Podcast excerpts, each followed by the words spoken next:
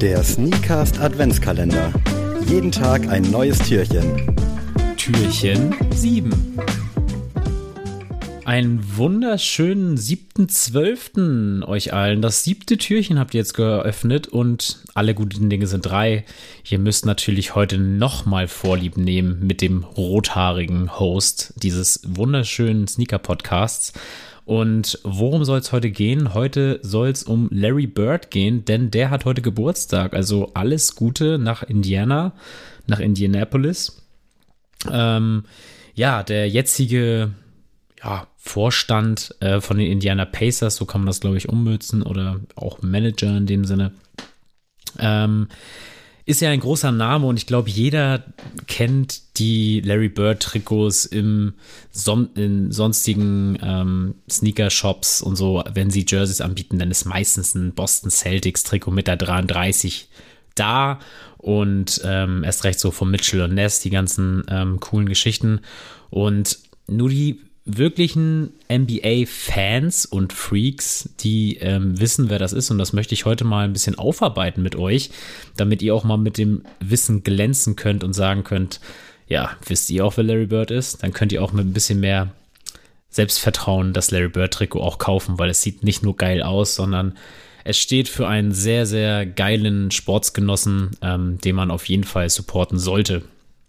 Aber fangen wir mal hinten an. Also Larry Bird kommt aus Indianapolis, ähm, aus ja, relativ einfachen Zuständen und fängt dann an, in der Highschool Basketball zu spielen und hat dort riesigen Erfolg. Er wird ähm, in kürzester Zeit zum All-Time Scoring Leader der Highschool und kann sich quasi danach das College aussuchen und bleibt dann aber Indiana State, also bleibt halt homebound und kann auch dort ähm, wieder glänzen und zeigt einfach alles. Also er spielt Power Forward in der ähm, Phase seines Lebens, aber kann wirklich auf jeder erdenklichen Position agieren, weil er dort auch verteidigen und halt erst recht in der Offensive eigentlich an der, alles an der Bandbreite mitnimmt. Ähm, äh, mitbringt natürlich. Und dann wird er 1978 von den Boston Celtics gepickt und die sind jetzt nicht, so wie man sich das denken würde, damals schon ein Riesen-Champion gewesen. Natürlich ein Riesen-Traditionsverein in dem Sinne oder eher gesagt Franchise.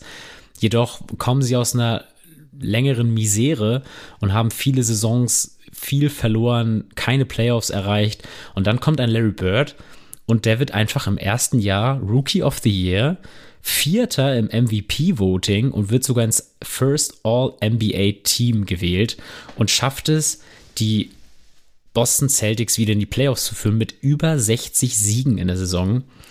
Und das ist echt Wahnsinn, weil wenn man jetzt sich auch anguckt, ähm, wie das heutzutage mit Rookies läuft, du hast nahezu niemanden, der einfach in der Rookie-Saison direkt sein Team einmal rund herumdreht. Das war vielleicht ein LeBron James, der das geschafft hat, der direkt die Cavaliers auf eine andere Ebene gehoben hat. Das war vielleicht mit Abstufung mal vielleicht ein Dwayne Wade oder so, der in ein schwieriges oder in ein ziemlich schwaches Szenario reingekommen ist bei den Miami Heat. Aber das sind eigentlich, ist es nicht der Regelfall, dass ein Rookie so brilliert, weil sie müssen ja auch sich erstmal an die NBA gewöhnen. Ähm, ja, was hat Larry Bird dann noch so gemacht? Larry Bird war auch schon in der NCAA, das ist die ähm, ja, College-Liga. Dort war er schon mit einem Spieler immer aufeinander gestoßen. Der hat den Namen Magic Johnson. Den kennt ihr auch. Der spielt bei den Los Angeles Lakers ähm, und hatte damals schon in der, im College, war das immer so ein Kopf-an-Kopf-Rennen. Immer beide haben sich nicht viel gegeben. Beide wollten immer mit der Beste sein und haben sich immer gegenseitig vom Thron gestürzt. Und deswegen war es auch ein bisschen von den Medien gewolltes und hochgepushtes Duell, das auch ein bisschen böses Blut mit sich brachte. Beide mochten sich nicht wirklich, aber dann kam das, ja, unglaubliche, sag ich mal. Ähm, Converse war der, war der äh, gemeinsame Ausstatter von den beiden, sodass Converse irgendwann auf die Idee kam, okay, die Jungs tragen den Converse All-Star, den Converse Pro haben sie beide getragen. Jetzt bringen wir den Converse Weapon raus. Und was wäre geiler als einfach dieses dieses Mediensammelsurium um diese beiden Stars einfach zu nutzen und wir machen einfach ein Commercial mit beiden zusammen. Das hat auch funktioniert. Man musste Larry Bird sehr beknien, dass er das mitmacht, aber es ist tatsächlich dazu gekommen, unter der Prämisse, dass Magic Johnson wirklich zu ihm nach Hause, nach Indianapolis kommen musste, um diesen Commercial zu drehen. Larry Bird hat gesagt, er wird auf keinen Fall nach Los Angeles fliegen oder irgendwo an die Westküste. Er möchte, dass Magic Johnson ähm, ja, sich demütig zeigt und nach Indianapolis kommt und dann macht er diesen Werbespot auch mit ihnen. Es war ein voller Erfolg. Converse Weapon, eine, ja, eine ikonische ähm, Silhouette im Hause Converse. Ähm, sie haben mit Colorways für Magic Johnson und Larry Bird geworben. Könnt ihr auch heute euch nochmal angucken auf YouTube.